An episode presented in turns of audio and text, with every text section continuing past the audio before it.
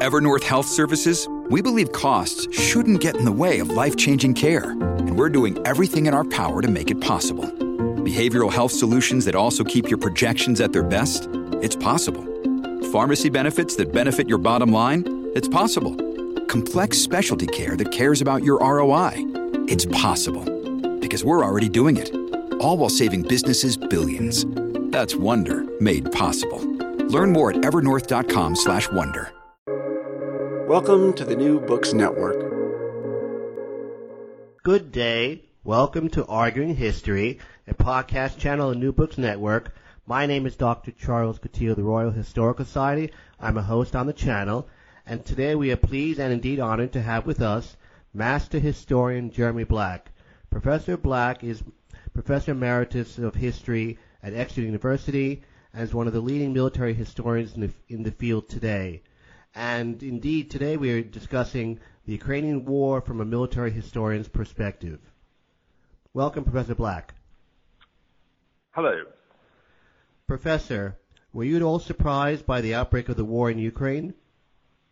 No, I think the outbreak of the war was not at all surprising. There had been extensive intelligence material released into the public uh, showing uh, Russian preparations, and there was no reason to be surprised by this action. What aspects of the war have surprised you so far? I think it's interesting that what was clearly a prepared offensive was prepared so poorly. Why has the Russian army's performance been so subpar so far? I think they didn't understand the range and scale of the likely opposition. And I think that they um, were, how should one put it? I think that they had very poor logistics. I think that they would were envisaging a repetition of the successes they'd had in Georgia and in Crimea, and that was a very poor extrapolation.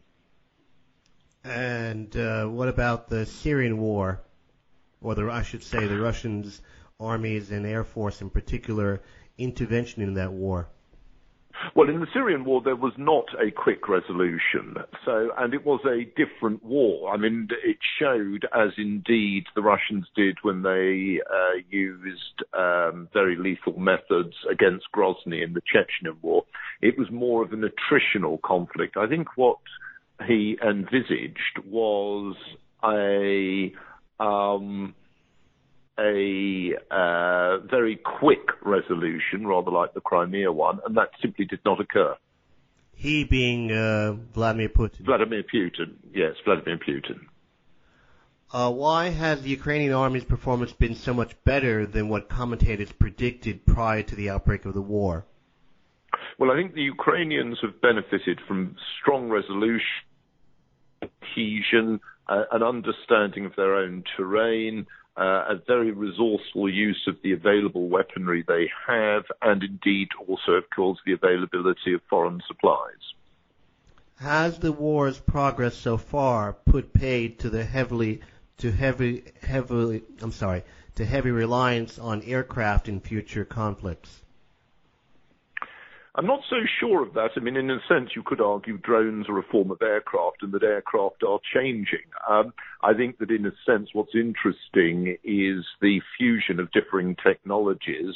Um, I think classically here with artillery and drones forming a ground air coordination, uh, which is really very impressive.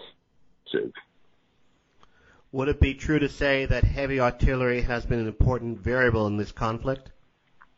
Heavy artillery has been very important, not just heavy, but also its range and the extent to which, through drone reconnaissance, you can actually have um, have um, its usage um, uh, accurate in targeting.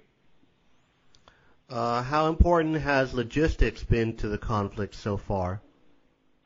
Poor Russian logistics has been very significant. Ukraine's ability to draw on weaponry and ammunition supplied from outside its borders has been very significant.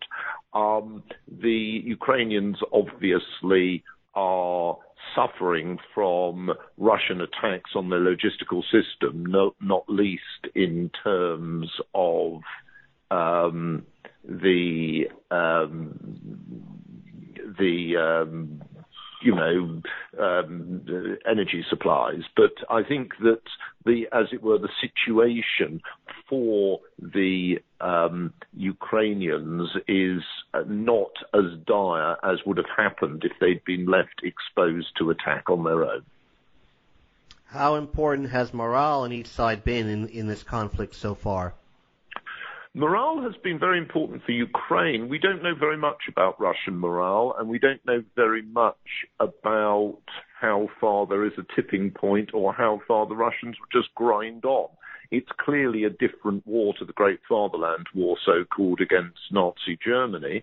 Uh, but on the other hand, Russians are um, not dependent or reliant on providing the absolute mass mobilization seen from 1941 to 1945. Is the Russian usage of drones and missiles to attack and destroy Ukrainian infrastructure a potential game changer in this conflict? And what, if anything, can the Ukrainians do about it? Well, I mean, the Russian anti-societal warfare can be extraordinarily effective, and that has been seen very clearly in um, the case of um, uh, as you referred to earlier, in Syria. If they're going to extrapolate the Syrian model onto Ukraine, then Ukraine is in real difficulties. On the other hand, Ukraine has, as a sovereign state with allies, has access to uh, support and weapon transfers that were not open to the Syrian rebels. Over the past weekend, the Financial Times had a piece on the so-called lessons of the Ukrainian war chief among them being that, quote, big war is back. Do you agree? I think it's much more important to see what happens in East Asia. I think the possibility of conflict between China and Taiwan, or between China and the United States over Taiwan, or between North and South Korea, is going to be far more indicative of what might be the case of state to state warfare. But in the case of Russia Ukraine, what one can see very clearly is the failure of deterrence, the failure, uh, the failure of planning, um, and also the ability and willingness of two sides to go on fighting, and the difficulty of arranging a, a, a compromise. Do you think, in retrospect, that the Western powers, NATO, etc., um, have been at fault in not um, um, supplying and assisting Ukraine in sufficient amounts after 2014 to have given a greater degree of a deterrence factor in the thinking of Putin? Yes, I think you're absolutely right there. I mean, in hindsight, of course, hindsight's easy. But as you will recall, there was a big debate in the mid 2000s. Um, the United States under President George W. Bush wanted Ukraine and Georgia into NATO. Britain supported them. France and Germany were opposed. I think it would have created a effective deterrence on Russian action, um, and I think we are seeing the consequences of that failure. What is the most important aspect of this conflict that you believe will influence subsequent wars in the future? And particularly, I suppose, well, that, any potential war over the over Taiwan. Well, I think what one has seen very clearly is the weakness of deterrence, which in effect, unfortunately, is going to encourage more people probably to think of prophylactic conflict or prophylactic uh, action. So that I think is dangerous. I mean, it is the very weakness of multi- multilateral deterrence which has emerged clearly, and that I think is an enormous problem. Uh, would you say that there is any particular weapon which this conflict has brought uh, to prominence that will be a potential game changer in the future? Um, no, I think drones were already prominent. I don't think there's been a revolution in weaponry. I think the existing potential has been shown more clearly. On that observation, I would like to thank you very much, Professor Black, for being so kind as to speak with us today. This is Charles Coutinho. You've been listening to Arguing History, a podcast channel on New Books Network. Thank you, Professor Black, very, very much. Thank you.